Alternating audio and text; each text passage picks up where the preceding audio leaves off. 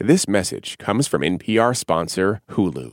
Don't miss the new docuseries Black Twitter: A People's History. From memes to movements, see how this powerful online community shapes culture and society. Black Twitter: A People's History premieres May 9th, streaming on Hulu.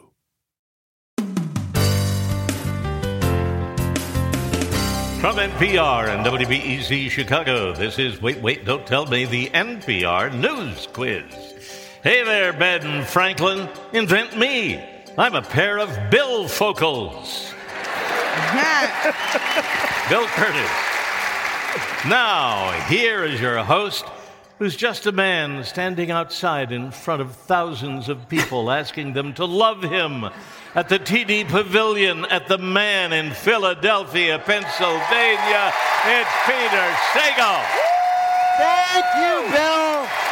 Thank you, everybody. For the first time in a year and a half, thank you, actual people.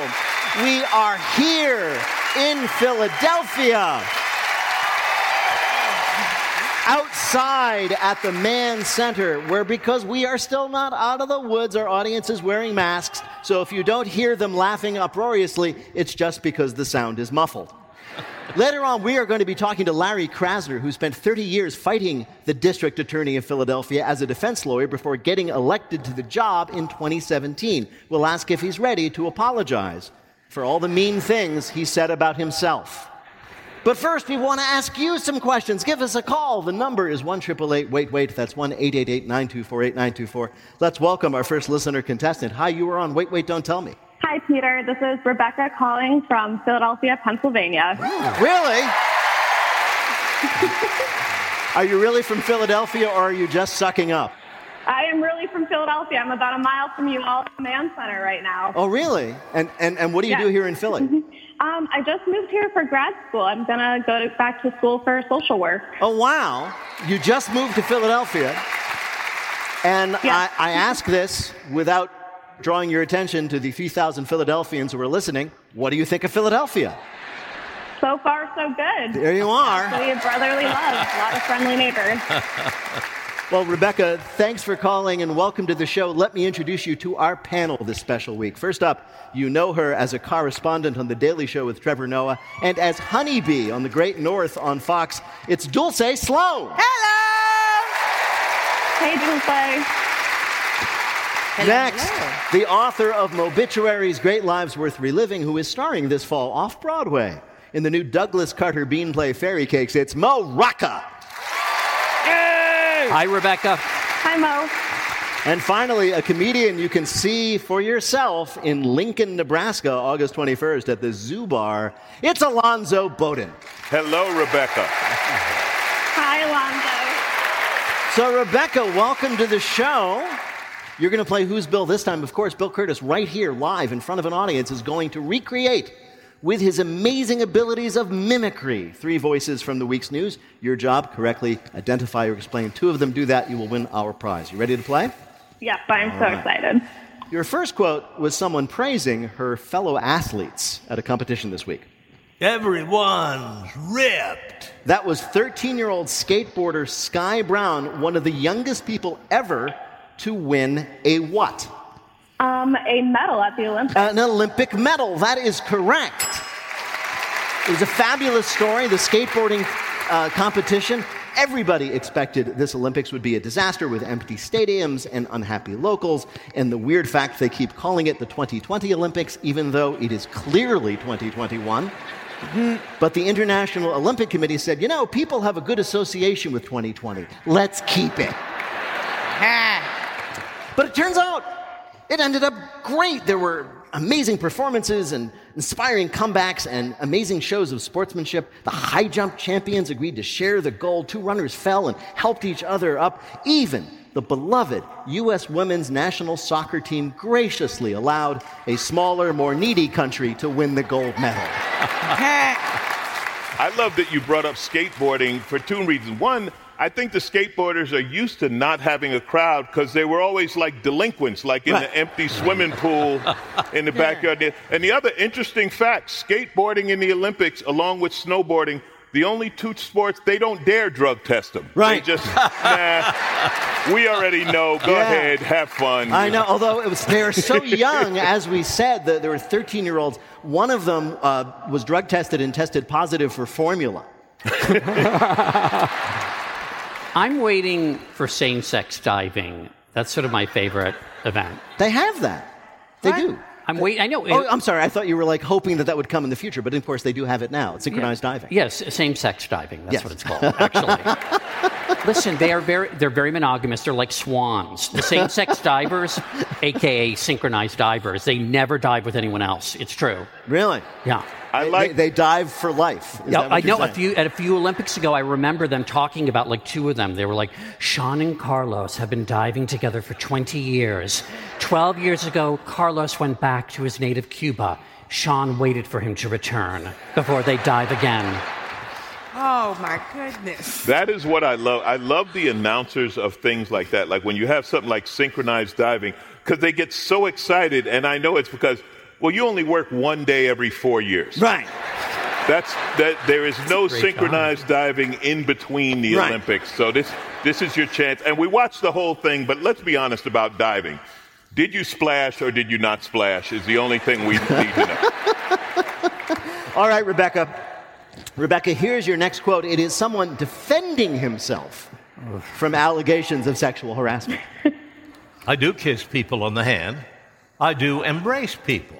I do hug people, men and women. I do on occasion say, Ciao Bella. On occasion, I do oh slip my and God. say, sweetheart, or darling, or honey. Again, that was somebody defending himself. Yeah. He is, as far as we know, still the governor of New York. Who is it? Um, that would be Andrew Cuomo. It would be, yes. Like I said, that was his defense, what you heard from Bill. What would his confession be? Hey, you guys missed a few? That that that pre-produced video, that kiss montage, it was like the world's worst remake of Cinema Paradiso. It was the oh, it was terrible. that? Oh, it was awful. One of the things that Governor Cuomo did in his defense is he put out this weird like like Yeah. slideshow of other politicians kissing or hugging people, including Presidents Obama and Bush embracing people. Of course, they were hugging people to comfort them after disasters. What was the disaster? they had just met Andrew Cuomo. It's crazy. I don't know if it's good or bad that the only thing that happens on both sides of the aisle is sexual harassment. I mean, at what point do you get someone on your staff whose only job it is to say, ah, don't do that? Just, just that's their only job. When do they? Right. I can do it. Let me do it. Yeah, you be the handler. Only. And I know I can do it because I used to do bilingual customer service. Did you really? Yes, I used to tell people in English and Spanish that I could not turn your lights back on. that we are not coming to pick up your trash. So I have a strong sir within me. Really? So you would be Andrew Cuomo's customer service person? No, But- no, no, uh, no, uh, no. As soon as he starts acting a fool, I just hit him with, sir! And he will stop. That was a good one. Yeah. That was a good one. Or you ain't gotta be a certain. It's just a very like like just very like just mm, from the bottom of just like black woman So like ah ah ah ah ah ah ah. ah. There was a kid doing something in here they weren't supposed to, and I went ah ah ah, and they just stopped. Yes. All right, Rebecca, here is your last quote. We literally got voted off the island. That was Rahm Emanuel. He was very sad that whose big 60th birthday party on the island of Martha's Vineyard was canceled after a big public pushback. Um, was this Obama? It was Barack Obama.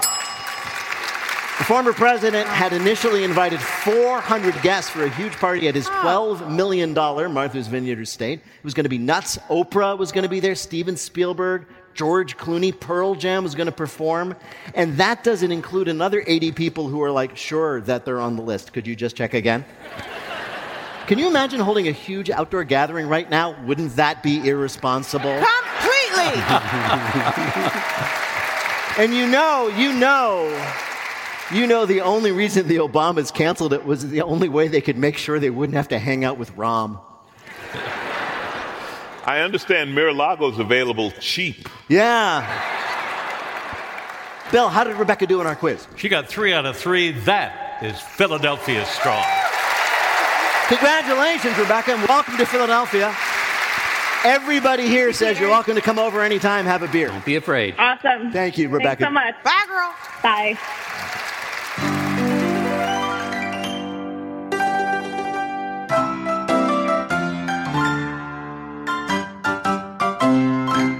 Right now, panel, time for you to answer some questions about this week's news. Dulce, according to Vanity Fair, the rich residents of the Hamptons on Long Island are all upset about the influx of whom into that area. The blacks. No. Okay, I knew that was wrong. uh, So rich people are upset about people who are, more richer than yes, them? richer people. The Hamptons, everybody knows, a famous colony for the wealthy out there. It's being overtaken by even wealthier people, which is like the gentrification of a Whole Foods. Polar food. Polar Foods. One resident of Amagansett, Amagansett, said, quote, There's so much money now it's nauseating. I'm a one percenter, but I bear no resemblance to those people. Unquote. Yo, you can't those people people that could those people you. Exactly. It's, it's, there's, no, there's no recursive those people rule. Goofy heifer. That's not how this works. You're Yeah. in the bottom now. Yeah, exactly. How do you like it? Now, the uber rich thought that was a little harsh. They said, quote, I'm lowered by my servants into my yacht, one leg at a time, like anyone else. So houses are going for like astronomical tens of millions of dollars. Landscapers are installing fully grown trees at like $75,000 a pop. And people are being forced to drive up to an hour away to get necessities like groceries and peasants to hunt for sport. Quick question. Yes, Dulce. Are these men single?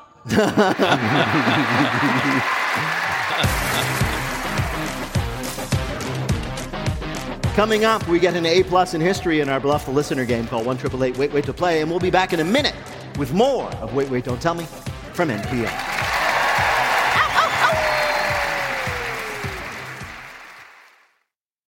Support for NPR and the following message comes from Front Door. We all have that endless home to do list repair the leaky dishwasher, fix the fridge, get the faucet to stop dripping. Get it all done with Front Door, the one stop home repair and maintenance app. With Front Door, you can video chat with home repair experts, diagnose the problem faster, and cross off that to do list. Now, when your home needs fixing or maintenance, just open the front door. Download and get unlimited video chats with an expert for just $25 a year.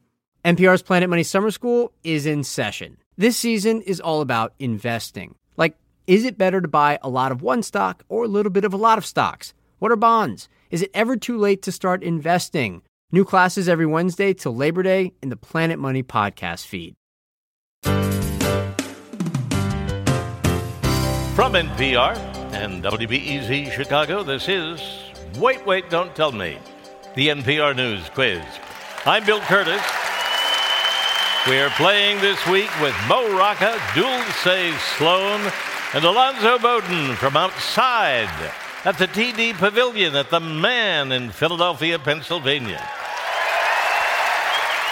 And here again is your host from the Petey Pavilion. It's Petey Sagal. Thank you, Bill. Thank you, everybody. Right now, it's time for the Wait, Wait, Don't Tell Me Bluff the Listener game. Call 1 Wait, Wait to play our game in the air. Hi, you are on Wait, Wait, Don't Tell Me. Hi, it's Caitlin from Somerville, Massachusetts. Why, hi, Caitlin. I know Somerville well. Used to hang out there. What do you do there? Uh, I teach eighth grade science. You teach eighth grade science. Ooh. Which is an awesome thing to be doing. Are you looking forward to getting back to school? Oh my gosh, I cannot wait. Even Absolutely. though they're eighth graders. You know, and I get a couple months off in the summer to be away from them, and I still, I, um, a counselor at a summer camp, and I am with eighth graders again. You're like an addict, man. This is not. you got to break the cycle. well, Caitlin, welcome to the show. You're going to play our game in which you have to tell truth from fiction. What is the topic, Bill? History, the sequel. We all know history is bound to repeat itself. And honestly, history, I get it. It's hard coming up with brand new content every week.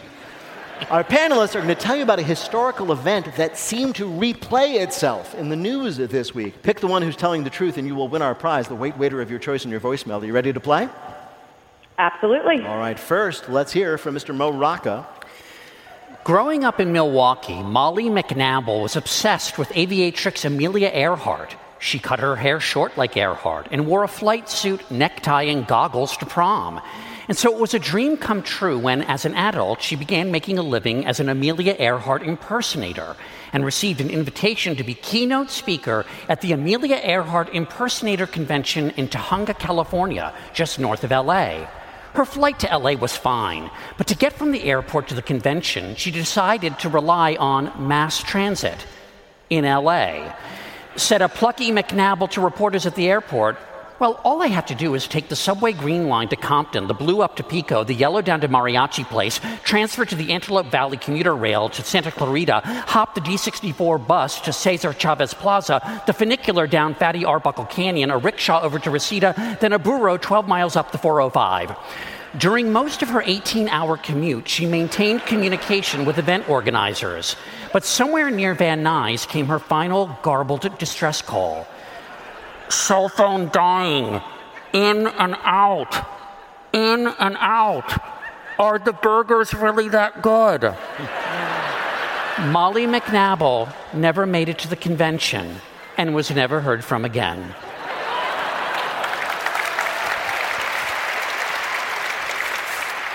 Recapitulating the tragedy of her idol, an Amelia Earhart impersonator gets lost on the Fatty Arbuckle funicular. Your next story of a run in with a rerun comes from Dulce Sloan. We have heard the term history repeating itself as a warning. Whether in our personal lives or on a global scale, we try to avoid the mishaps and bad decisions of the past. But some things, apparently, are just fate and can't be avoided. That's the lesson this week from the world's largest Titanic museum located in, naturally, landlocked Pigeon Forge, Tennessee. Three visitors were standing in front of the iceberg wall, a huge model representing the nemesis of the doomed ship, when the iceberg wall suddenly collapsed and, well, sank them. Other visitors were glad that the collision didn't somehow cause the museum to flood, because as one visitor so eloquently stated, there aren't any doors in this part of the museum. What was I gonna float on if it flooded in here? I can't swim. Three visitors get sunk by an iceberg at the Titanic Museum in Pigeon Forge, Tennessee. The last story of Yester Deja Vu comes from Alonzo Bodden. Volkswagen brought back the Beetle, BMW resurrected the Mini Cooper, and now you can buy a brand new Chevy Camaro. People love new cars with old names. So the Ford Motor Company announced it was bringing back the Pinto.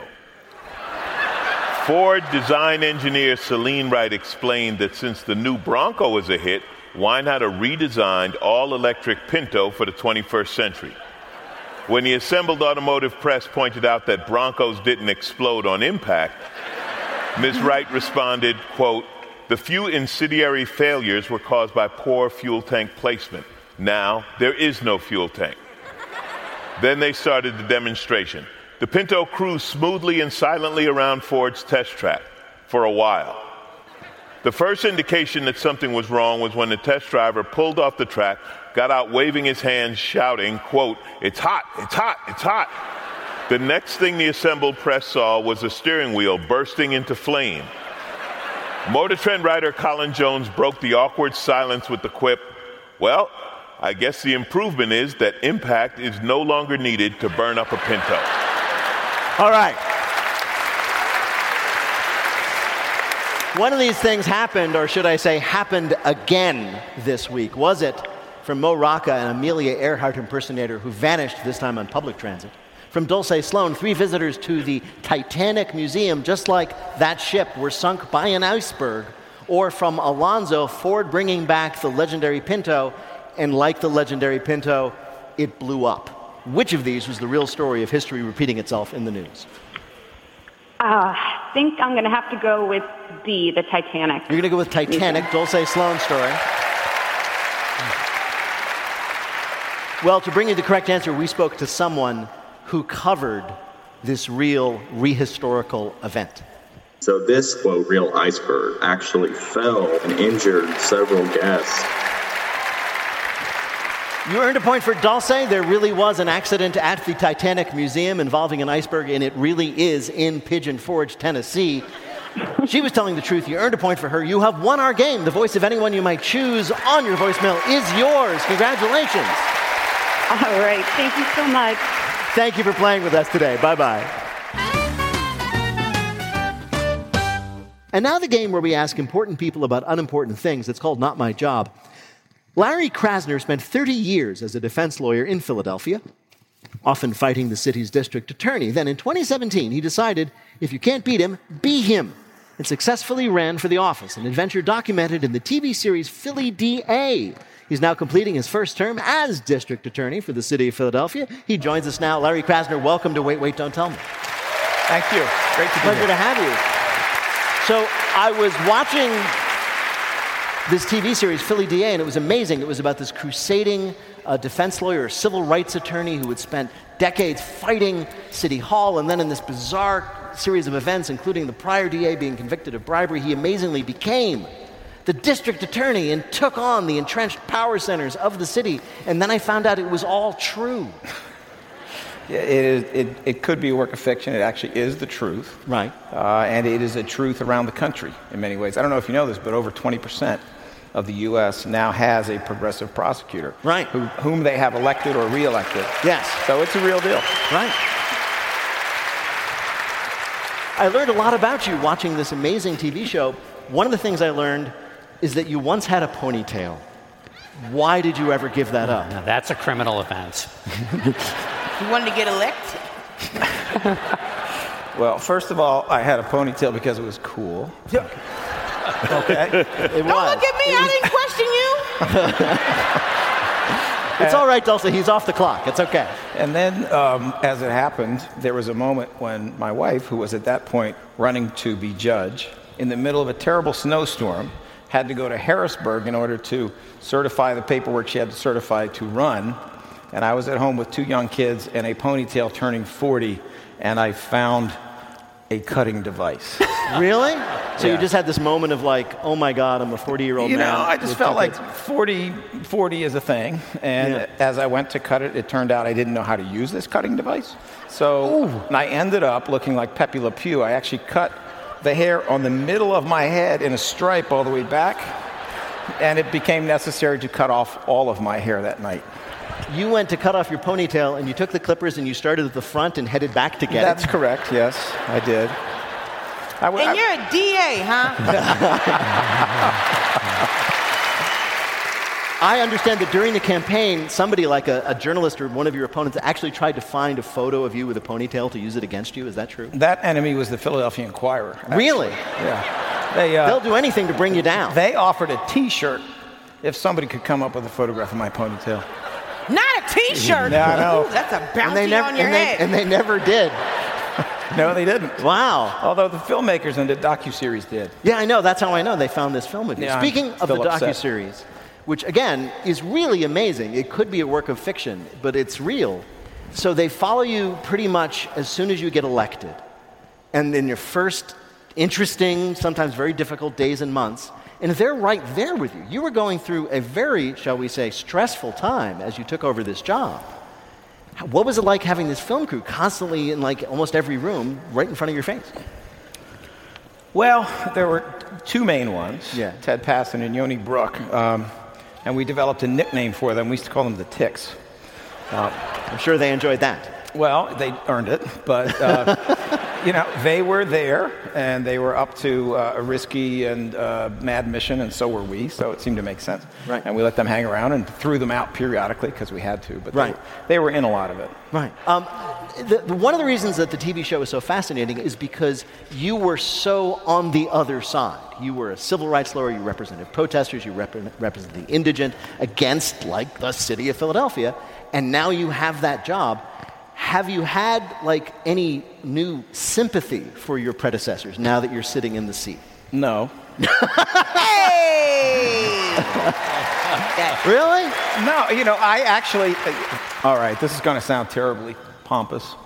Go, for it. Go for it. It's NPR. It's, NPR. I mean, I don't think you should frame innocent people, okay? I thought that before. I still think that now. That's not Yeah. What scares me is the DA saying not framing innocent people is a controversial statement. Yes. Right. Welcome to Philly, Alonzo. Um, have you seen Mare of Easttown? I have seen most of it, yes. How, how does your show compare? That one is more exciting and interesting. Oh. really? Yeah. I He keeps Mayor talking about it like it's an episode of Dynasty or something. No, You it's it's better than that. I mean, it's got villains, it's got heroes, it's got cliffhangers. Anyway, but but then you got into the office after being elected in 2017, and I should say you were elected. A lot of things happened, but one of the things that happened is that the incumbent went to jail because he took bribes. Hmm. It's the Philly way. Once you got in, did you discover anything really surprising about like the district attorney's office that you had not anticipated? You forgot stole from his mother. He stole from his mother. Yeah. um, uh, yeah, I did. I mean, I did discover things that were different. Certainly, I discovered that some of the dark corners with the dirt in them were even dirtier and darker, frankly. Wow. We're not any, to be honest, there were not any big surprises. And I'm not saying that to brag. I'm just saying that because for 30 years I had been dealing every day with this office. So I did know people in it. I knew their practices. I knew that certain things were being kept from me and from other attorneys. So there were no huge surprises, but I am very happy to see a lot of progress. I'll say that. That's good. Um, before we let you go, one of the things I did want to ask you about but forgot, your father was a cri- was a mystery writer. Yes. He wrote he wrote what we might call pulp fiction. Is that the case, or um, uh, were they more Pretty good publishers, but uh, he wrote uh, crime suspense novels. He wrote noir, Right. crime novels for Scribner's and uh, for some other publishers. Once you got into the business, once you became a, a criminal defense lawyer, were you disappointed that there weren't as many femme fatales and tough guys in fedoras talking about gats? Who says there weren't? Oh yeah, hey. Well, Larry Krasner, Mr. District Attorney, we have invited you here today to play a game we're calling There's Mo. There's Larry. Mm, who's missing? So we got a Mo here on stage, Mo Rocca. We've got you, Larry, and we're like, what we need for the complete set is Shan- a curly. Oh, A sorry. curly. So we're going to ask you three questions about curlies. Answer two right, you win our prize for one of our listeners, the voice of anyone they may choose on their voicemail. Bill, who is the district attorney of the great city of Philadelphia playing for? Andrew Rowland of Philadelphia. Of course. Yay! In 1918, an author named Howard Garis published a children's book called Curly and Floppy Twisty Tail, The Funny Piggy Boys. As you all know.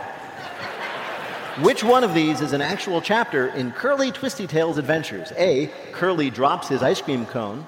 B. Curly and Floppy have feelings they don't understand.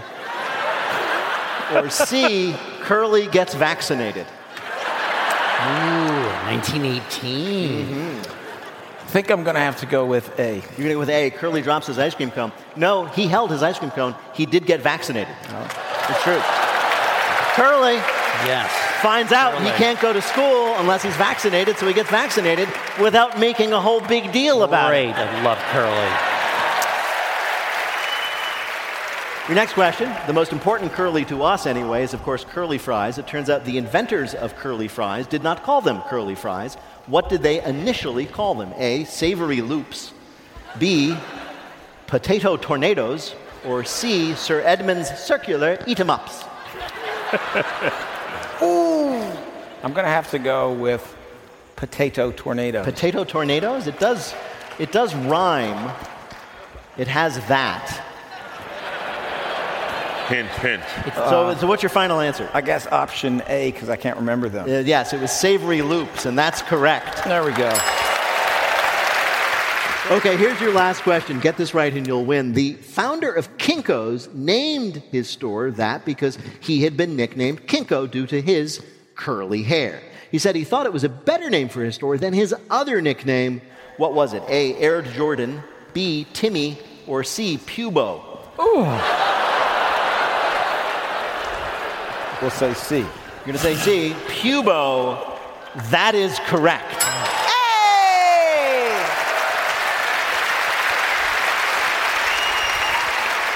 And we're all very glad that he did not do that.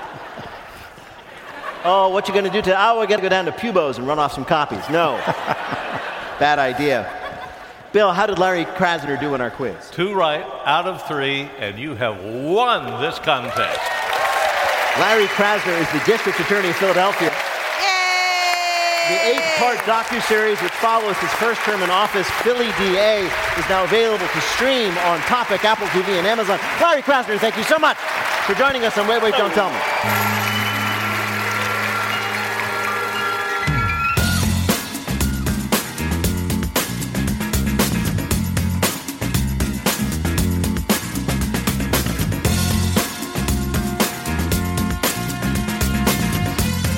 In just a minute, we take a look at the man in the mirror in our listener limerick challenge. Call one triple eight wait wait to join us on the air. We'll be back in a minute with more of Wait Wait Don't Tell Me from NPR.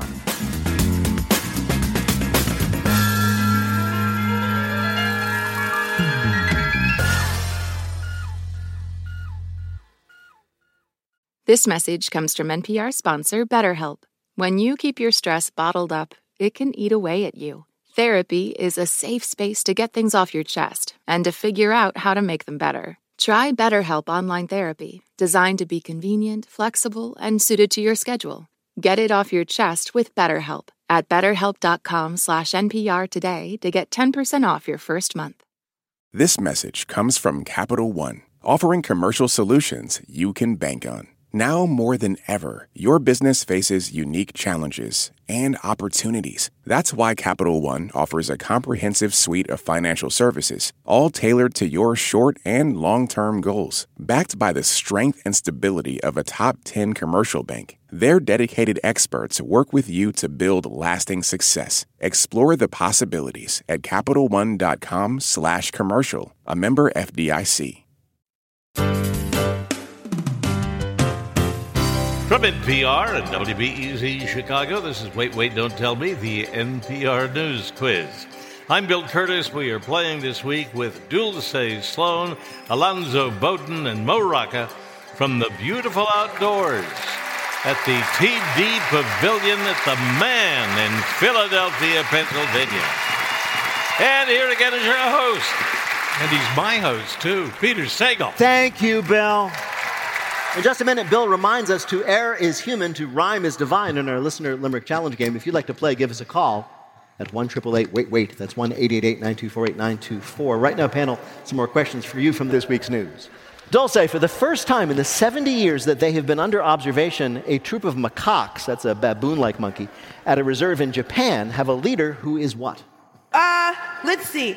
A group of monkeys. Okay, so Yes. a group So they've been observing this group of macaques, and as you may know, these monkeys, like all monkeys and apes, have very complicated social systems. Right. And they have an, a leader. Yes. And for the first time in the 70 years they've been watching, the leader is a what? female? Yes, exactly. Ah. Congratulations There was only two options. to Yake the macaque. Yake! became the first alpha female after simply beating up her own mother. But then to become overall leader of this band of macaques, she had to defeat the alpha male, which she did, of course, through emotional understanding and cooperation. Mm. No, I'm kidding. She just beat him up too. Usually, when you're a monkey and you shatter the glass ceiling, you're just escaping the zoo. So wait, she sorry, she defeated the, former leader. She defeated the alpha. That's how it works Oh, in, she- in- in she- monkey society. You She macaque blocked him. Exactly. One of the first items on the agenda of the first female leader of the macaques is change it from macaque To something more class. The last female macaque to attempt to become the leader of the troop was not successful. Experts say it was because she failed to visit Michigan even once during the general election. Ah. Mo, it's time for a public service announcement we're calling. Don't drink and shop. Here's the story. This week, a British guy, while really drunk, ordered a life size sex doll off of eBay and forgot all about it until he received the shipping confirmation. What happened next? Was it A, eBay's return policy says the only way he can return the doll is if he brings it in person to the post office, or B, instead of a discreet box, it arrived wrapped in brown tape like a mummy, so a brown paper wrapped obvious sex doll was delivered to his front door, Or C, he wasn't home when it was delivered, so his female neighbor had to sign for the package that was obviously a sex doll. I like the second one. Well, you are correct, but they were all true. Oh, okay. All of that happened. Mm. All of those things happened? Yes, his new neighbor signed for the delivery, and the package might have well has read fragile sex doll inside. He doesn't want it, but he can't return it, and he can't take it to the dump. Excuse me, sir, is that a human body you are dumping? By far, the worst part of this story is that he posted about this in social media. That's how we know. And more than one reply said, you know, I'll take that off your hands. so thanks for playing, and remember, don't drink and shop, and definitely don't drink and shop for a sex doll without reviewing the seller's shipping policies. Aren't those things like $20,000? I would not know, Dulce. Why are you asking me? It was a general, it was to a general human audience. All right. It was not used specifically. Thank you. Well, I know that you, for a $20,000 pledge, you will get one. Exactly. Well, that's different.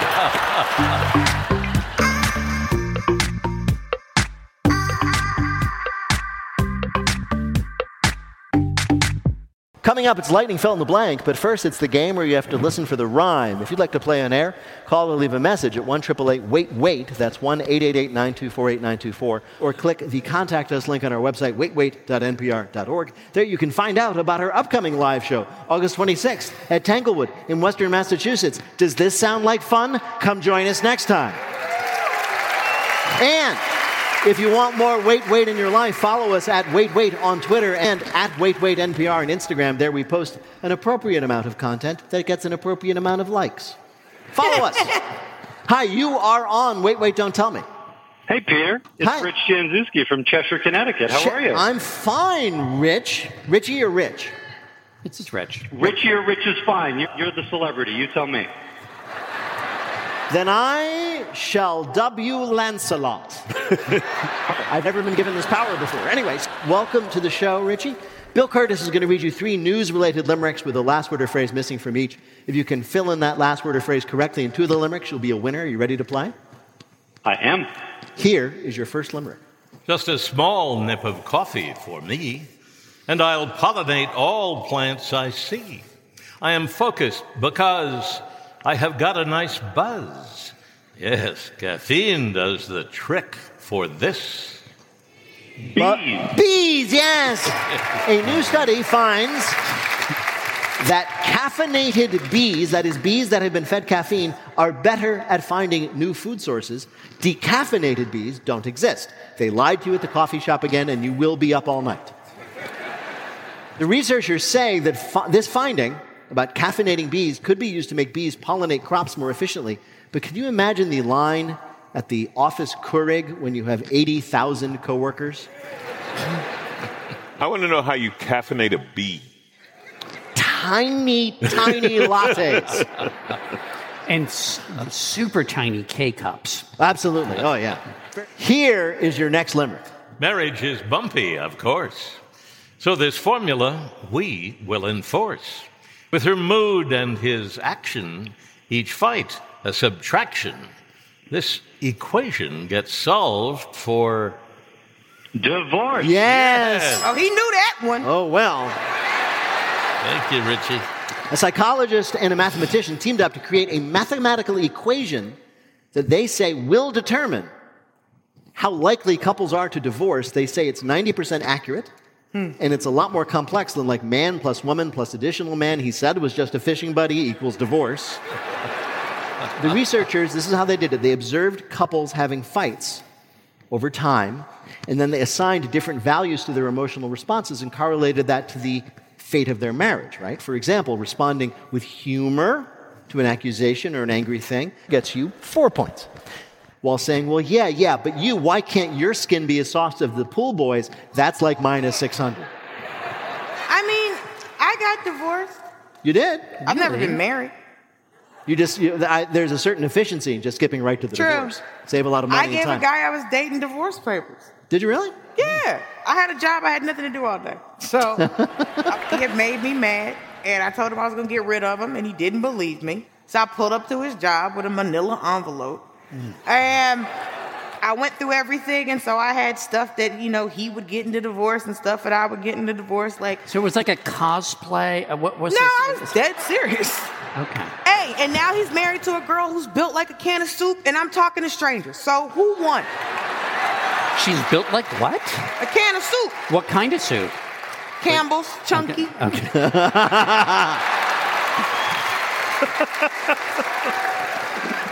Here, Rich, is your last limerick. In a mirror, I look out of place. There's no filter to mask my disgrace. When my nose is offline, it's no longer refined. I am shocked by the look of my face. Face, Face yes. According to new research, a quarter of social media users are shocked by the sight of their own unedited real life face. Rampant use of photo filters and zoom enhancements over the last year and a half has warped our perception of what we look like. People are staring at their images in like a mirror and going, My God, I have two nostrils. A fifth of people have used filters to get rid of wrinkles and spots, and even more say they prefer their enhanced face. The solution is to make yourself uglier. Throw in like a Shrek filter when you're mm-hmm. like chatting online, and every date will finally react to you with relief. We're dumb. Yeah. Bill, how did Richie do in our quiz? 3 0. Perfect score. Congratulations, Rich. Richie! Thank you. Thank you, Rich. Bye bye. Thank you. Goodbye.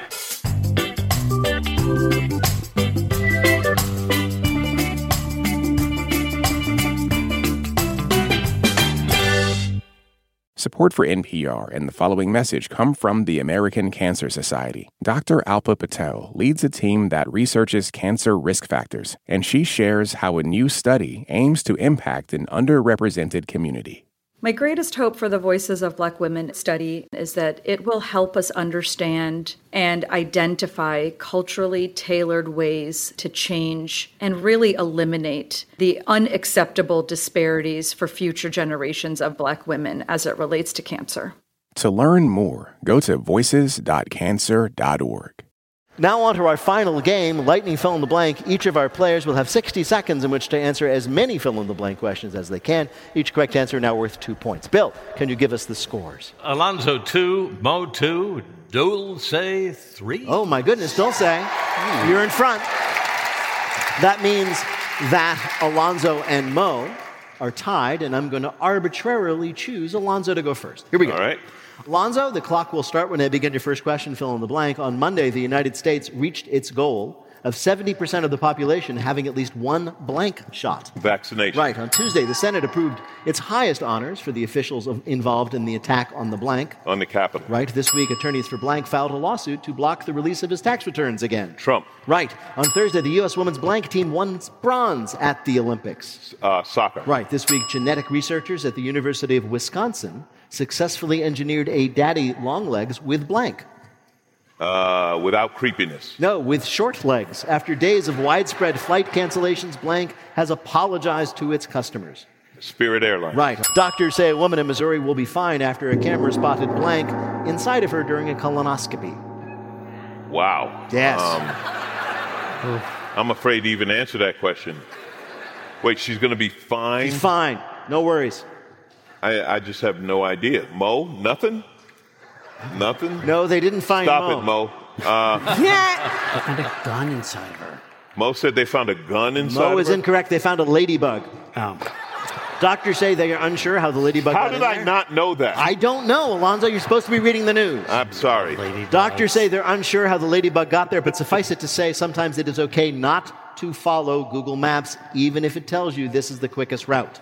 Bill, how did Alonzo do in our quiz? He got five right for 10 more points. He now has 12 points and the lead. All right, Mo. Very good. You are up next. Fill in the blank. Here we go, Mo.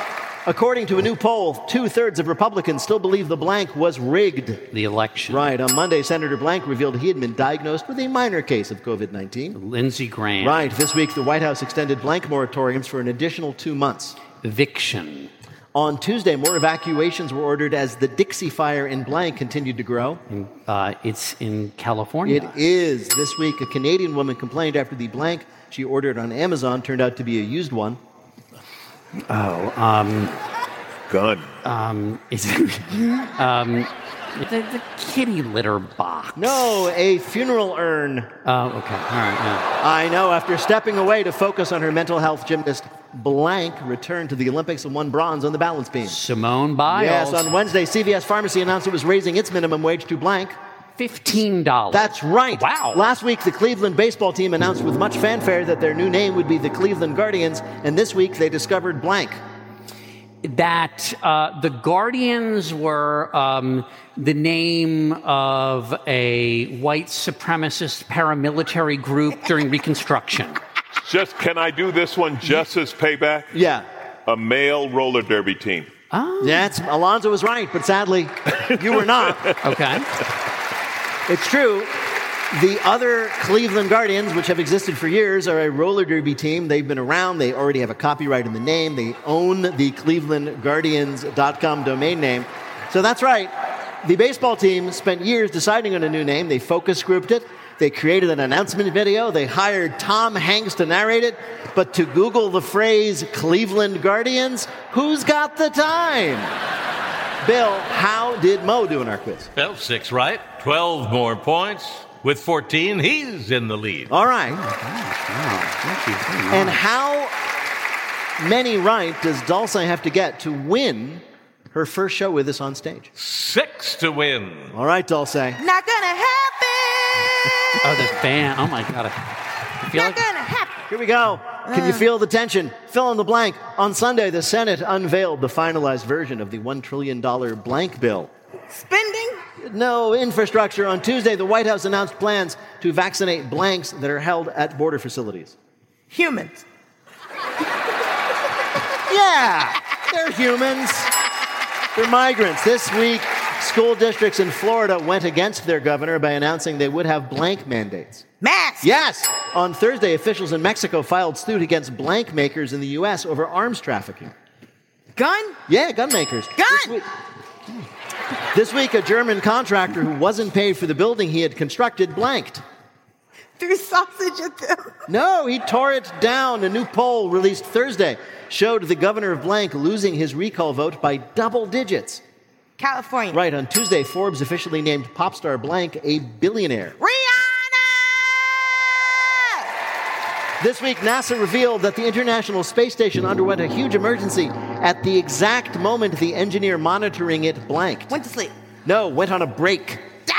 Last week, the ISS suddenly spun fully around and then came to a stop upside down, which would be a huge deal if it were the International Earth Station. The whole thing happened at the exact moment the engineer monitoring it asked a coworker to watch his station for a minute, which definitely makes it seem like he knew what was going to happen. Oh, because he went outside to have a smoke. He's like, "Hey, can you watch my station at exactly 11:34 a.m.?" I think I'm going to really have to go to the bathroom then. Bill, did Dulce do well enough to win? No. Well, she got five right, 10 more points. Ooh. Close. Close. Got 13. But Mo is the champion this year. Oh week. my goodness, Mo! Wait, wait, don't tell me. It's a production of NPR and WBEZ Chicago in association with Urgent Haircut Productions, Doug Berman, Benevolent Overlord. Philipp Goedicke writes our limericks. Our house manager is Gianna Capadona. Our social media superstar is Emma Choi, and our web guru is Beth Novey. BJ Leiderman composed our theme. Our program is produced by Jennifer Mills, Miles Doornbos, and Lillian King. Our Dr. Gwyn medicine woman is Peter Gwyn. Technical directions from Lorna White. Her CFO is Colin Miller. Our production manager is Robert Neuhaus. Our senior producer is Ian Chillag. And the executive producer of Wait, Wait, Don't Tell Me is Mike Danforth. Now, panel, what will be the best present that Barack Obama ends up getting for his birthday? Alonzo Bodden. Uh, Barack Obama will get to play golf at a Trump golf course, so Trump will see a bigger crowd 18 times. Dulce Sloan. Uh, Mitch McConnell gives Barack Obama a formal apology for obstructing everything and a $5 Subway gift card. And Mo Rocca. Michelle will agree to write volume two of Barack's memoir, since, after all, she sells more books. Well, if any of that happens, we'll ask you about it on Wait, Wait, Don't Tell Me. Thank you, Bill Kurtis. Thanks also to Alonzo Bodden, Mo Rocca, Dulce Sloan. Thanks to all of you for listening at home. Thanks to the staff and crew at the Mann Center and everybody at HYY here in Philadelphia. Thanks to our fabulous audience that came out to join us as we re-enter the world. It's so fabulous to see you here again. And everybody at home, I'm Peter Sagal, and we will see all of you next week.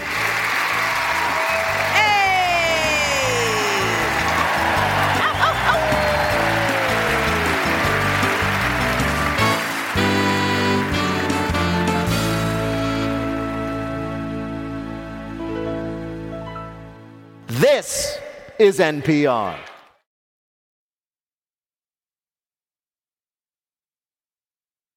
This message comes from NPR sponsor Vuori, a new perspective on performance apparel. Clothing designed with premium fabrics, built to move in, styled for life. For 20% off your first purchase, go to vuori.com/npr. This message comes from NPR sponsor Rosetta Stone, an expert in language learning for 30 years. Right now, NPR listeners can get Rosetta Stone's lifetime membership to 25 different languages for 50% off. Learn more at rosettastone.com/npr. Last year, over 20,000 people joined the Body Electric study to change their sedentary, screen filled lives. And guess what? We saw amazing effects. Now you can try NPR's Body Electric Challenge yourself. Listen to updated and new episodes wherever you get your podcasts.